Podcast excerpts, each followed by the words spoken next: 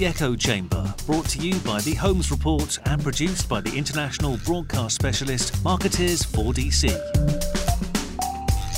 Welcome to the Echo Chamber. This is Arun Sudhaman from the Holmes Report. Um, we're quite excited about today's session. It's our review of 2016, and we're very lucky to be joined by two of our most popular guests from this year, Vikki Chowney from H&K Strategies. Hello, Vikki. Hi. And Stephen Waddington from Ketchum. Hello. Wad. Hello, sir. Thanks for having me. So it's great to have you both back in the studio.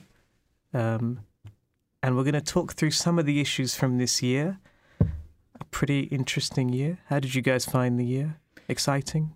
I do have to just point out the fact that you did just say a review of 2016. Yeah, So I did. It's Oh, like a future future gazing. Yeah, luckily I can edit that. no, I actually um, I keep doing that in, in Wishing your life emails away. and and stories. I I often write 2016, so we can do some 2016 forecasting. hmm 2015 reviews. Um, good year, exciting year. Both of you guys, I think, got promoted again and expanded your empires even further. Hence, you're here. Yeah, which is, you know, I'm a little bit disappointed you haven't, you know, made a bit more of an effort, to be honest. Sort of In in what way? Wadds? crackers, potty hats, you know. I was quite Yeah. looking forward to some mulled wine, Yeah. to be honest. I was We've got, a, expecting gla- we've got a jug of water, for goodness yeah. sake. Well, I was expecting the giant media empires of the combined might of Omnicom and WPP to perhaps help us out with all of that. we were No. supposed to bring the party. yeah. No? Oh, well. Fourth quarter freeze, maybe. Fourth quarter's looking very strong. Really. Of course, of course. So anyway, 2015, quite a year. Um, an interesting one for many reasons. We saw some some themes recur. Some stories get a lot of traffic on our website and elsewhere. Um, let's start off maybe by talking about I think the theme that was was was very popular throughout the year, uh, long overdue. I think um, whether you're at Davos or Cannes or wherever, um, the issue of gender inequality and the imbalance at the top of the PR industry was certainly something that attracted a lot of attention this year. We ran an analysis earlier in the year. Um, it was our most read story of the year by my colleague Aarti Shah, which demonstrated that of the top, I think it was 100 agencies in the world, um, only 30% are led by women, 70% are led by men. And actually, that's looking at their their whole senior leadership team. Of course, once you if you look at the industry as a whole, that proportion is reversed. Um, so not uh, not before time, this was an issue that was discussed a lot. But uh, Vikki, as one of these women, do you feel like real progress has actually been made here, or is it or is it just maybe people paying lip service to the idea? I don't think it's a particularly new issue. hmm Um, I think because of the greater focus on female related campaigns and work, that kind of feeds and filters into looking at the industry as a whole. So if you look at the Cannes winners like a girl, you look at Jiggle from Sport England, you know, the the prominence on female empowerment and those kinds of pieces of work, I actually think makes people question, okay, well, who are the people making that work? And are they men talking about men? Are they mixed teams? Is it women being pro women? And that just gives it more of a prominence in kind of the news agenda.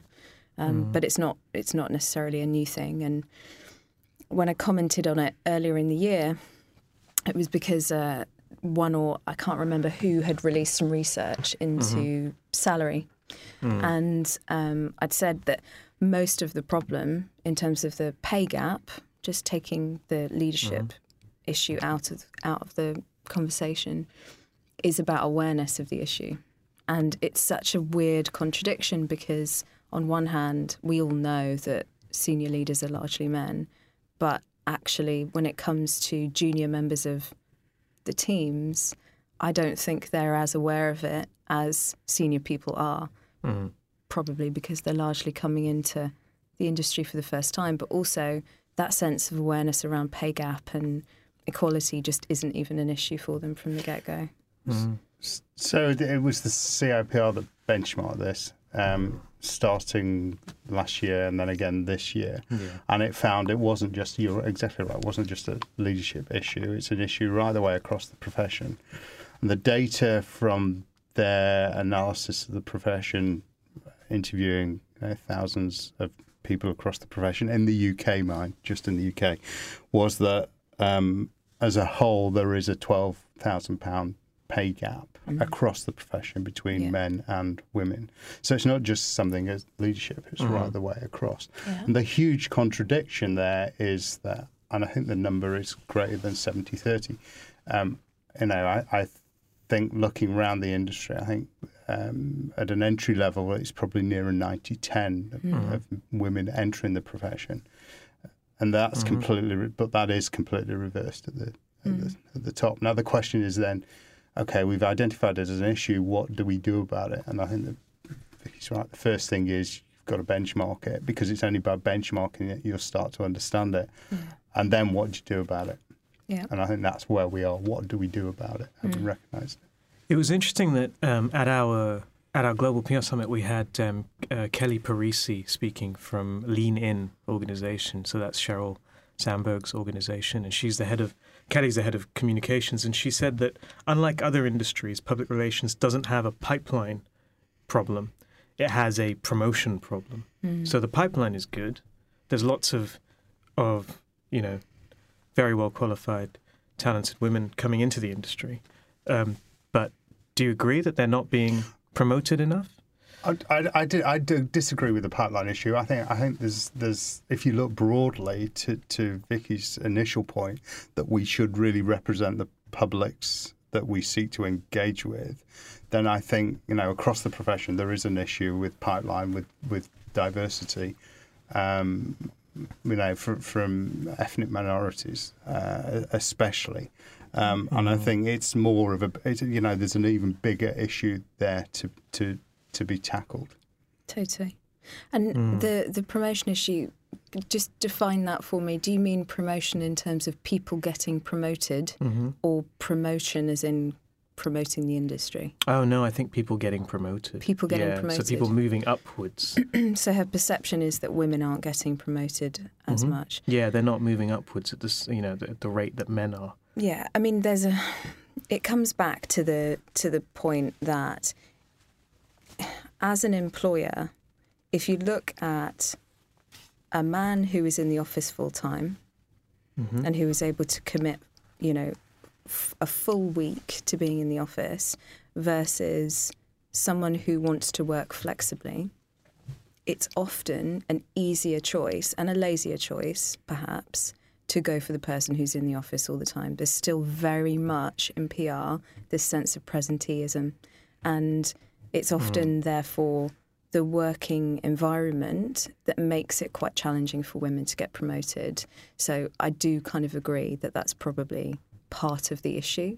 Um, I think there's, it, you know, it's a super complex one, and there are other factors involved, like women feeling like they'll only go for the jobs that they can do what 90% of, and men feeling like they, you know, they will actually go for promotions even if they can only do a small portion of the skills required. Um, and that kind of filters into everything where you see a gender imbalance, speakers, CEOs, leaders, that kind of thing. So it's a it's a complex issue, but I guess promotion is a natural part of it. Yeah. Yeah. No, I think it it is complex. Coming back to what you said about the uh, the salary gap um, via the CIPR research, and as you said, the first step is benchmarking it. Um, but how do we get behaviour to change? Because I mean, it's remarkable that there's such a big gap, really, in this day and age. So f- for me, it's two things. One, it's a commitment for businesses to be fairer. Mm-hmm. And then on the reverse, for younger people coming into the industry, being given more awareness of that as a, as a pay gap. And it doesn't necessarily have to be. Did you know that when you go into this job, you will get paid on average £12,000 less? It's just more, these are the benchmarking exercise that have been done by the CIPR. Just be more aware of what people in your same role and level might get paid. Mm-hmm. and when you are then going through your career and getting promoted etc etc refer back to these as industry standards. And i think that sense of visibility around those things can can actually only be implemented by people like the CIPR because they have that sense of um, independence. So you, you often get a response to this issue being uh, women need assertiveness training. I'll, I, you know, I don't know about you know the organisations other people working, but I work with some pretty assertive women, um, and I don't think that's the issue at all. To be honest, I think it comes down to a sense of fairness, um, and it comes down to the responsibility of the profession to basically grow up and address this. And I think the only way uh, of doing that is through uh, open, transparent ways. So, so publishing benchmarks, publishing salary ranges, mm-hmm. so that people have got the data then to to make their case. Mm. I completely agree. And, you know, getting the big agencies to commit to it. And, you know, from their perspective, the ones who have been really open about the fact that gender and, you know, equality is on their list for mm-hmm. 2016 will fine, you know, make an open commitment and stick to it. Yeah. Yeah, the work-life balance. I, I, well, I, so I don't agree with the term work-life balance. I think there's just life, and, and work fits within that. Um, but that is a very, very real issue, and I see that around uh, our business in, in particular. Um, but there isn't, you know, in 2015, there's absolutely no reason for it when we are able to work so flexibly.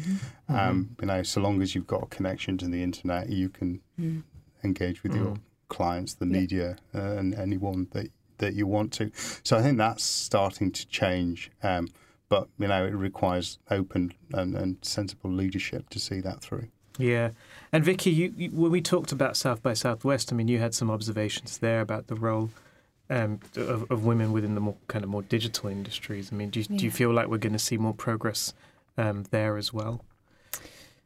Yeah, I mean, I I think probably digital suffers a, a similar problem when you look at a lot of the, the digital industry. It's it's it's probably more even than the PR industry, but then again, when you get to the top, a lot of the senior leaders are men. Um, and the the point about South by Southwest was that it was fantastic to see more women there, brilliant.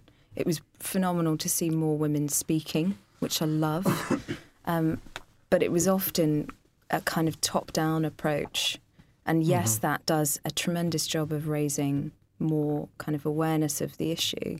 But it was senior people talking about the perspective of younger women in the industry rather than younger women talking about their own perspectives mm-hmm. or just talking about the great work that they were doing. Mm-hmm. Mm-hmm. And actually, a lot of the sessions at South by and Cannes were women talking about gender rather than Right. women talking, Talking about about, great work. work. Yeah, so that's something for sure. I think maybe got to I- guard against as yeah, well. and I th- Sorry, sorry. no go. But that well, but that's an issue of the industry being out, needing to be open and, and grown up, and Yeah. you know, uh, just not accepting anything less than parity on on events yeah. such as South by Southwest, such as Holmes Report events.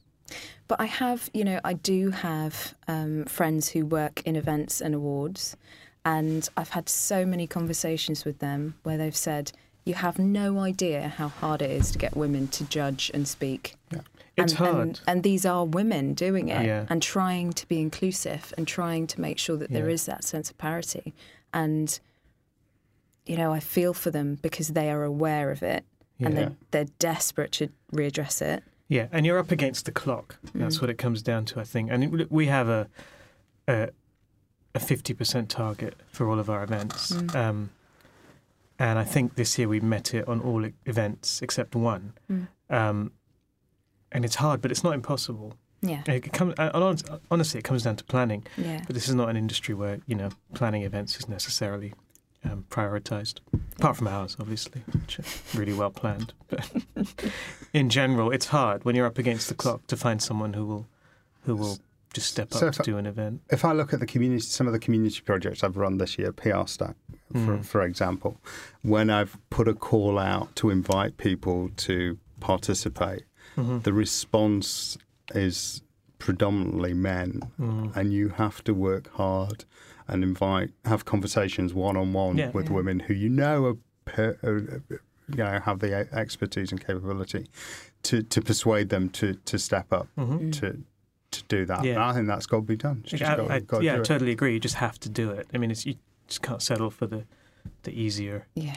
the easier lazy option, option. the lazy option. Mm. Exactly. Um, so, if we talk a little about the campaigns that were really um, that really resonated this year, I mean, there was one in particular on this same theme, "Always Like a Mm. Girl," uh, which you know cleaned up kind of everywhere at Yeah. every awards show, uh, and a good example of of um, this issue of kind of female empowerment. But again, I think, if I'm not mistaken, it's a campaign that was devised primarily by men.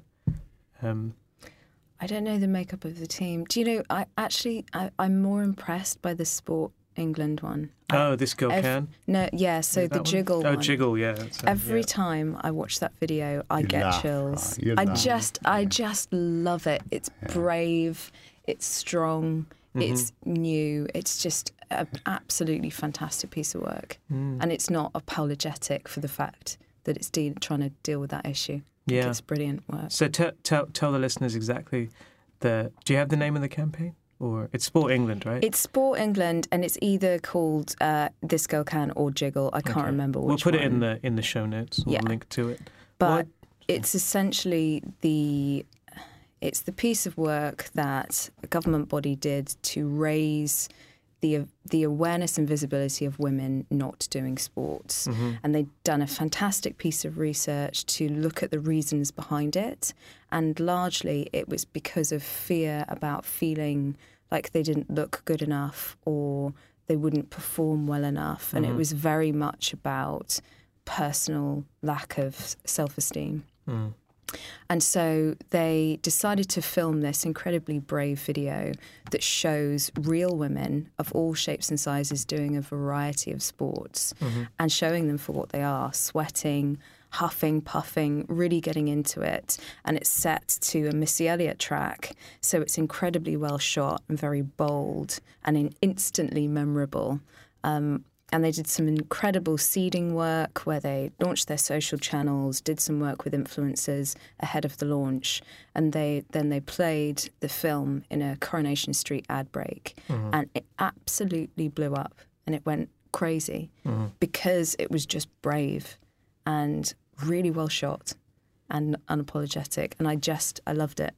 I thought it was a wonderfully simple, very classic campaign approach, um, and they've really managed to extend the life of it by looking at the next stages, partnering with fantastic people who wanted to help support. So they've just done T-shirts with M&S that sold out in seconds, and all go back to supporting women in sport. Um, it's just a lovely piece of work. Cool. Wadds? Any favourite campaigns this year? Um, so just to pick up on your point, first of all, that that, that came out of a, Mm-hmm. a maybe came out of an ad agency. We don't know. Um, That's another debate. It's but another but it can of is. But I don't think we need to worry about that No, we don't. too much. Yeah. Um, Yeah, you I know, agree. the fact is, there's some brilliant work being done that's completely integrated, and you know, public relations is around the table with creative, with digital, with the ads Mm-hmm. uh, agencies. Um, I've just back from from judging Eurobest uh, in in Antwerp. Uh, a couple of weeks ago, and He's some such of a jet setter. some, But I think Vikki's just come back from New York, possibly. Dubai and New York. Dubai, and New York. So she wins. Sorry, but go on. some of the work there I'm back from Brazil, by the way. It's just there. But anyway, go on. some of the work there was absolutely incredible, and the very best work uh, was integrated and was rooted in um, a very emotional response. It was also very brave, I think. So, uh, standout piece of work f- for me was. Um, promoting the issue of, of HIV. Now, HIV is you know a ten year old issue. Um, it's uh, disappeared from the public consciousness. Consequently, there's issues with fundraising, awareness, all the way th- uh, all, all around. Um, and uh, uh, the, the one of the winning pieces of work that I absolutely adored. Um, um, was a magazine that was printed, uh, a magazine called Vangardist that's distributed in the Netherlands and, and Belgium, that was printed using a blood that was made from um, from ink, um, including blood from from HIV sufferers. Um, and it was very, very simple, very, very elegant, but simple design construct. And when you picked up this physical magazine, it said on the front, this magazine is printed using the blood of HIV sufferers, you were immediately Wow. challenged emotionally with how you felt about then Mm-hmm. opening that. And oh, and by the way, the magazine was distributed in a in a clear plastic envelope, and you had to open it. So you're confronted with this Conscious. challenge Yeah. very consciously. Mm. Is this going to be safe? Am I going to be okay? Now, of course you were, you know, Mm. absolutely safe. But um, they did a fant- absolutely fantastic uh, job. And by, by the way, the campaign was from Saatchi, Saatchi and Saatchi. Fantastic job seeding that with with media. Um, and some of the responses from people opening this um, this publication were absolutely p- priceless and just put this issue right onto the forefront. Um, Again, beautiful piece of work. It's interesting. When I was um, thinking earlier about what I what what kind of summed up 2015 for me, I was going to say something really similar to that.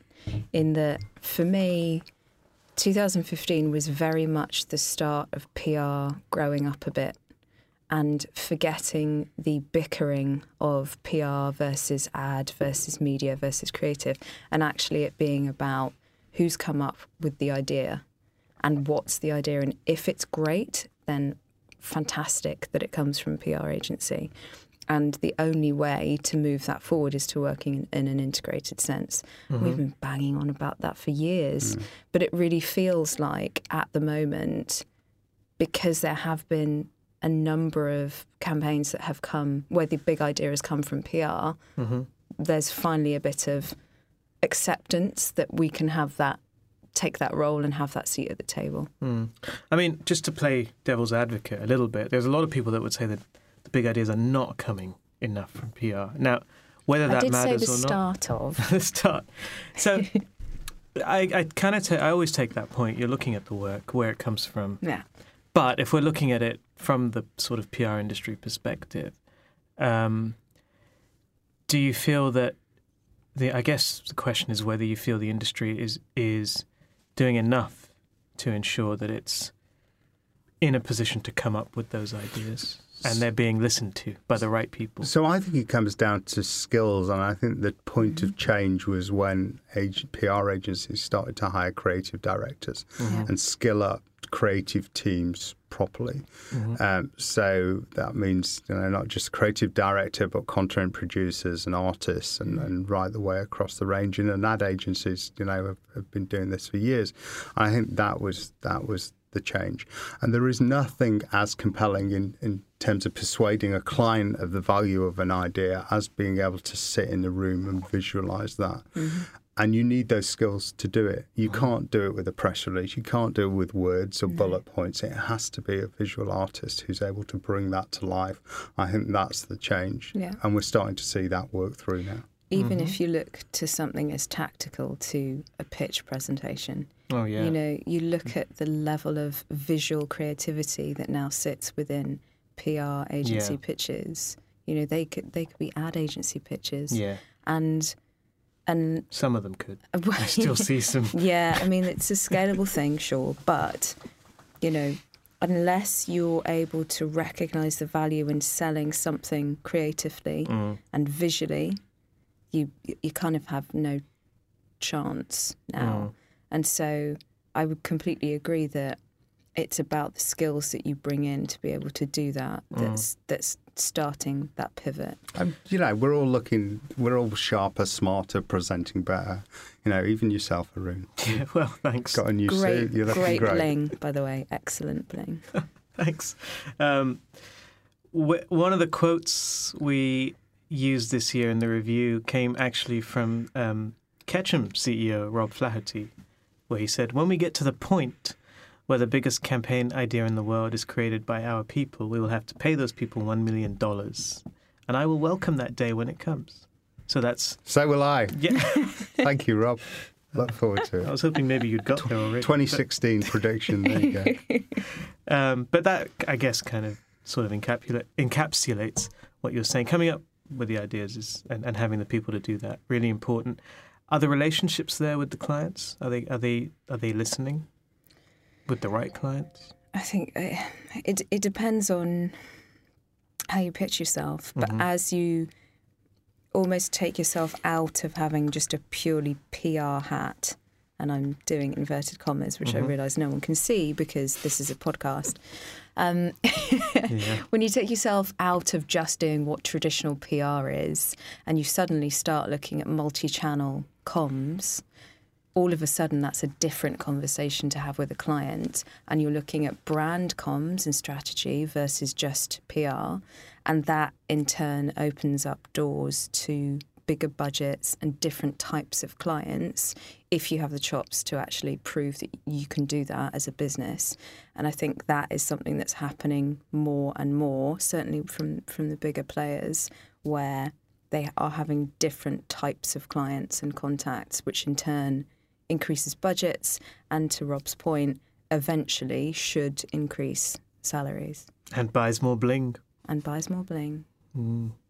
Do you fancy some playing ones? Oh yeah, I've got my eyes set on it. Armani suit for 2016. That's my Really? prediction. Yeah. Well, you need to get into that that one million dollar creative role if you're not already. Sorry, I don't want to, you know, cast aspersions. Not quite there yet. Not quite there.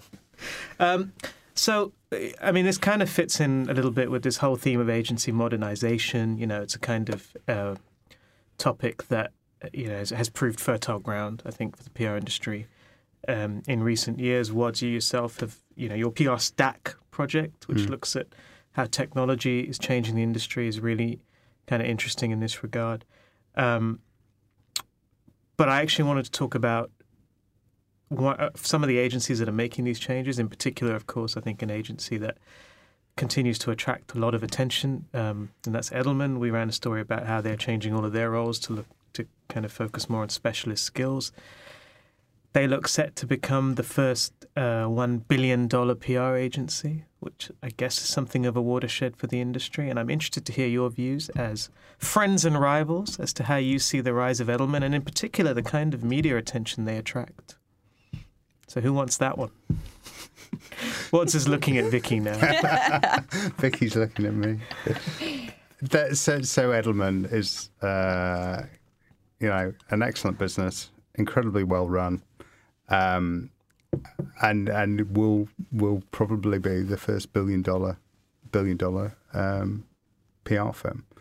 Um, the narrative that you've seen played out recently around change is kind of what we've all been uh, dealing with for the last, I'd say, three to to four years. It's kind of why I was hired into Ketchum.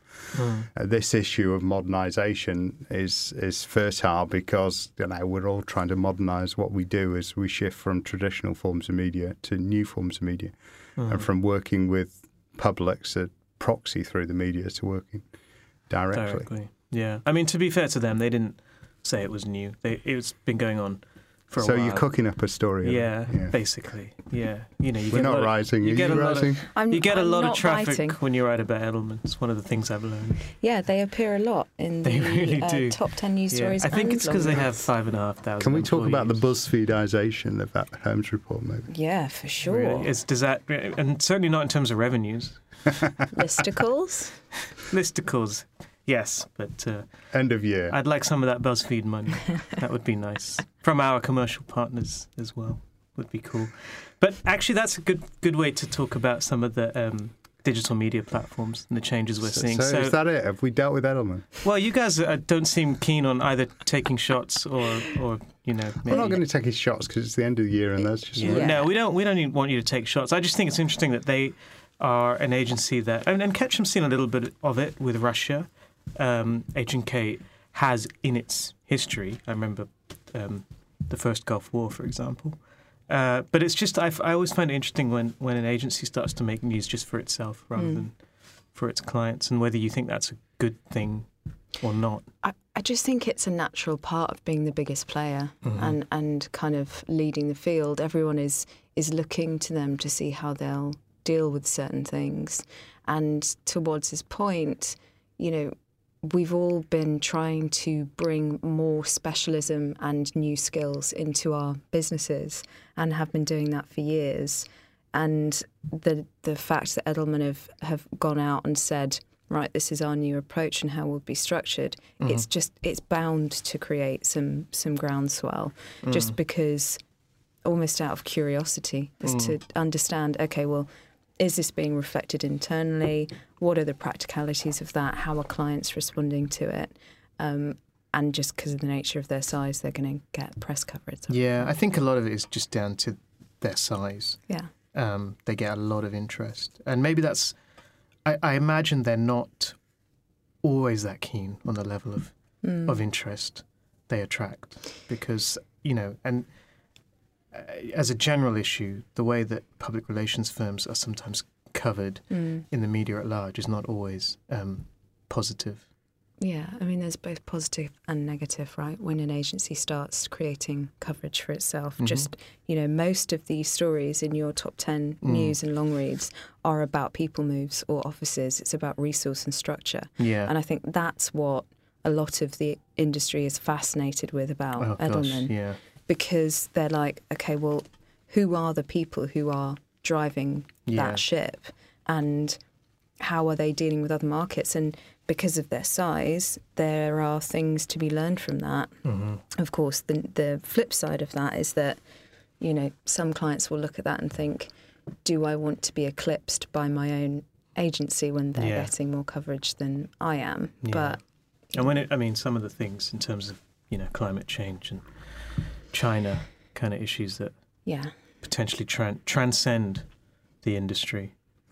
Okay, so um, to finish up, then let's talk a little about some of the digital media platforms that we all know and love, uh, and I know that you guys have always been on top of all of these um, in terms of talking about what's what's doing well, what's kind of rising, and what's falling. Um, let's start with Twitter. A lot of talk about how they are somehow struggling, um, certainly in terms of making money, but also you know as a as a kind of a a, a user platform. So thoughts?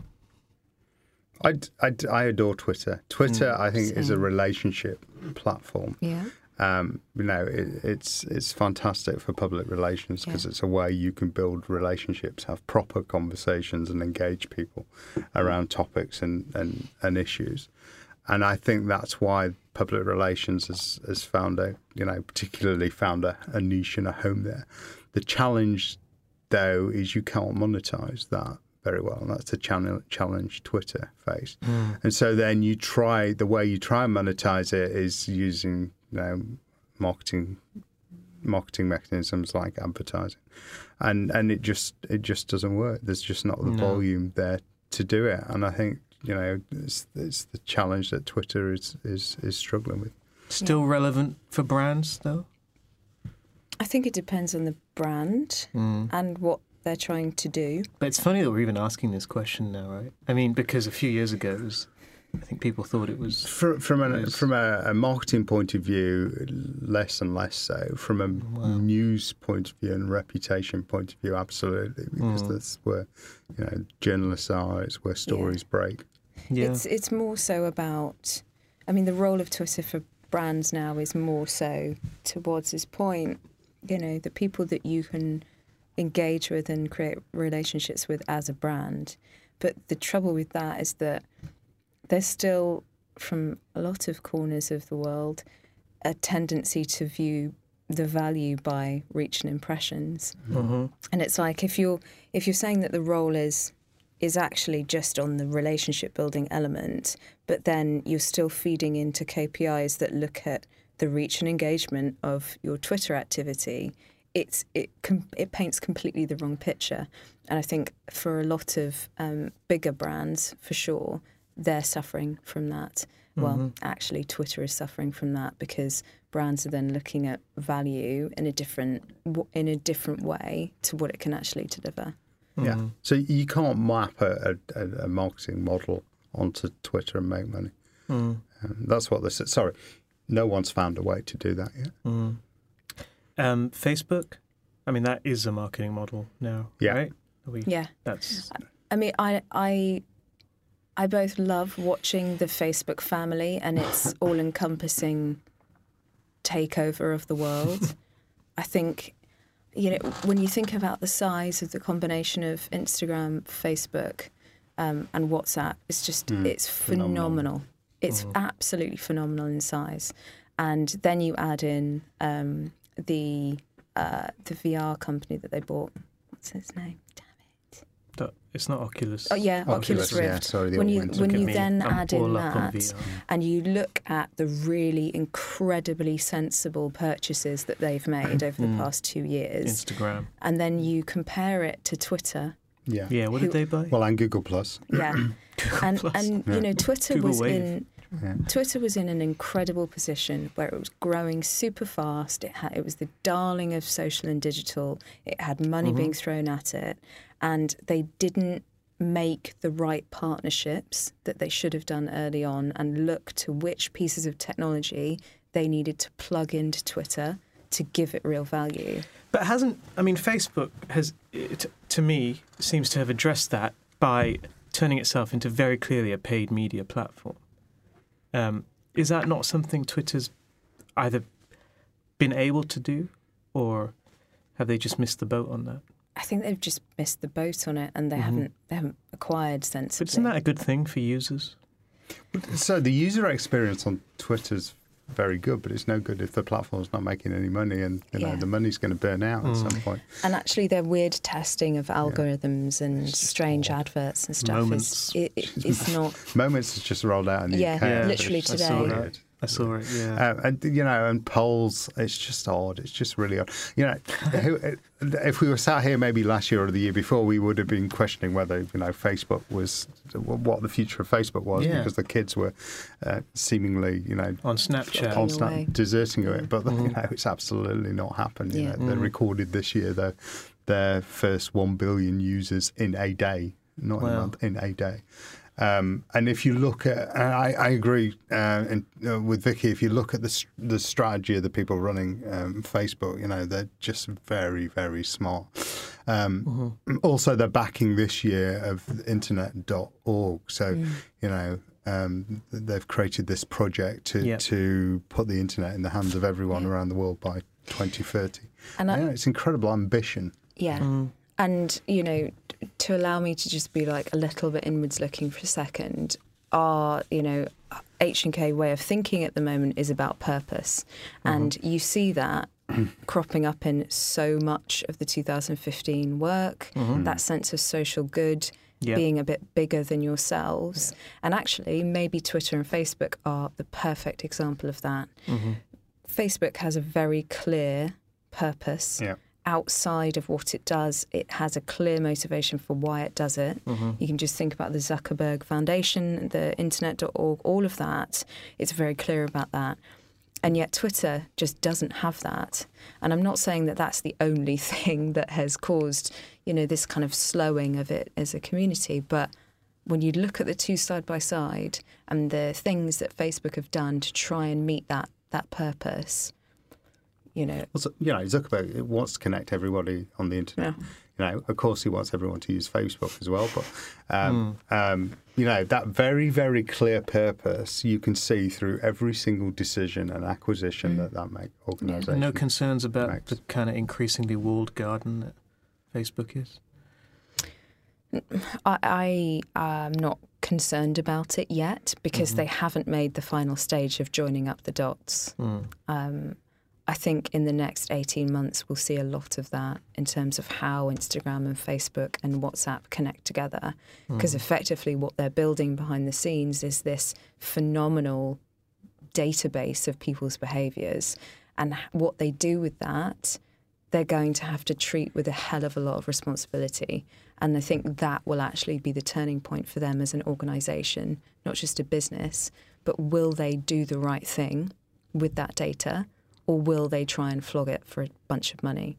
And I'm hoping that it's it's not just the latter. Of course they're going to do it in some ways because we know how Facebook behaves, but you know, I, so so I, we've we've seen in the past when Facebook has tried to do something or has done something around privacy or made a change to the algorithm that its users, publics have, have disagreed with. Um, you know, the the act, the reaction is furious uh, and and instant, and you know this this stuff gets reined back very very quickly.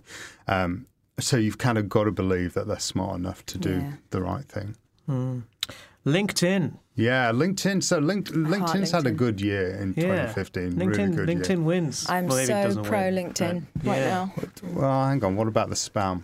Oh, So why are we pro? We're pro because it's opened up the publishing platform, Yeah. right? Yeah. I'm pro for the publishing platform. I think I'm- they've stepped up their their analytics and, and the way Mm. you can share Yeah. stuff on there is, is is so much more robust now. I also think their their um, performance marketing stuff is really great. Mhm. So the actual tracking of people from LinkedIn onwards, the Hmm. retargeting stuff, uh, all of that element, all of those elements are really smart and they're incredibly efficient Mm-hmm. and they're working really well in terms of spend versus lead and then sale.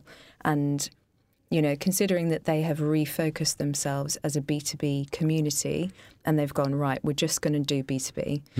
I love to see that from them because it's it's actually them trying to do that versus ticking all of the boxes. It's back to that purpose thing again, isn't it? You know, Mm. professional community supporting your professional life through Yeah. through your career. yeah. Um, you know, you saw that through the acquisition of Lynda. We Lynda, were yeah. talking about that before we came on air, and, and you know, that's that's another example of an organisation doing the right thing. But And you also- mentioned spam.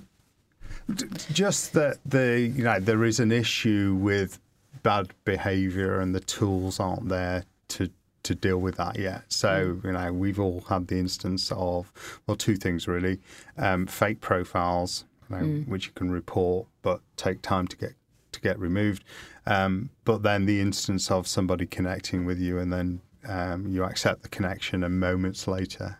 Um, you Getting know, spammed with you sales getting stuff. spam with sales Yeah. stuff, and that's just oh, annoying. is that what happens? Okay. You Right. must have that all the time. Um, I'm you- quite strict with who I accept Right. connections from. And Okay. I wonder. I feel should- honoured. I still have like thousands, but um, not that I'm saying you should. Wow. You know, you, clearly you're a connection.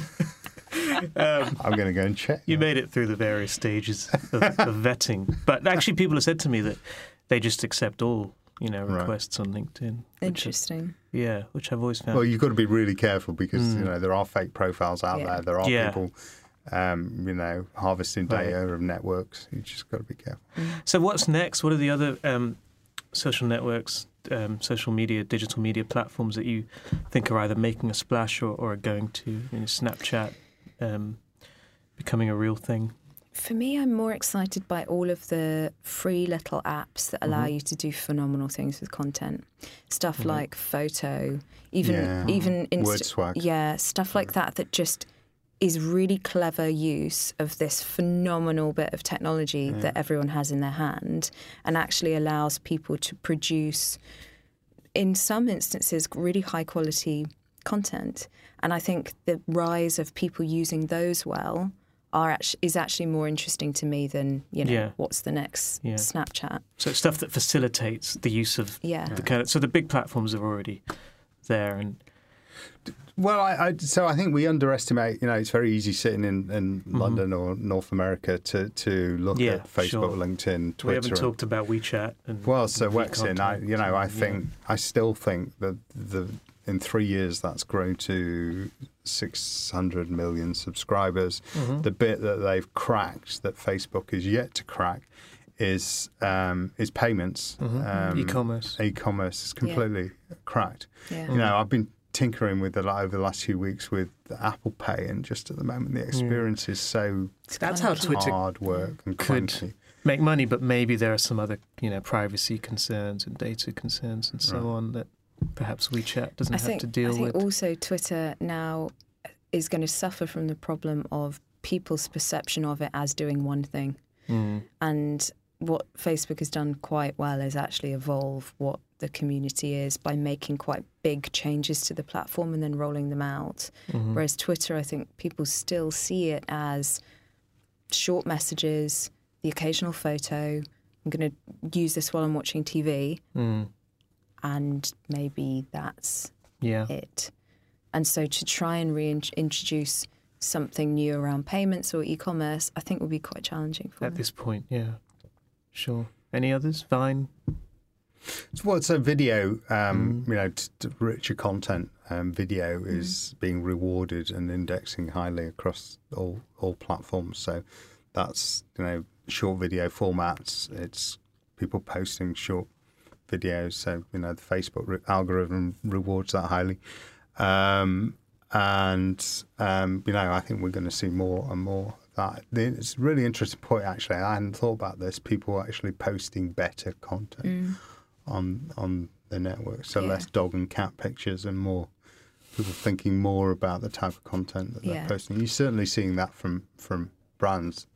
I Mm. mean, we kind of went through this stage where brands, you know, posted very very highly highly produced, Yeah. curated Yeah. content. Spending a lot of money. yeah, on- and and you know, there's, And there's, still are. there's still fifty grand Hey. vines yeah, kicking around for sure. Get it while you can. Um, but you know, then we went through a couple of you know the last couple of years we've gone through much more scrappy real time work, and I think there is a quality coming back Mm. for sure.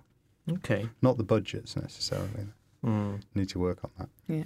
That's a topic for our next podcast, which um, hopefully will be in 2016. If uh, well, it will be in 2016. We're going to continue with the podcast series. They've been very popular, and actually, I should point out that both of you were in our top five most popular podcast guests this year. So.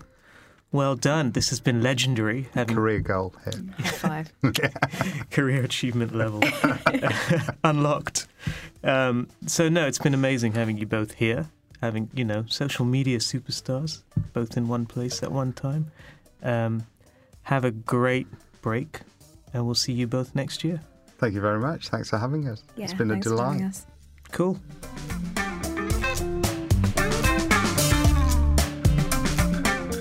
Thank you all for listening. Thanks to Markettiers 4DC for producing today's show. We'll be back in a couple of weeks.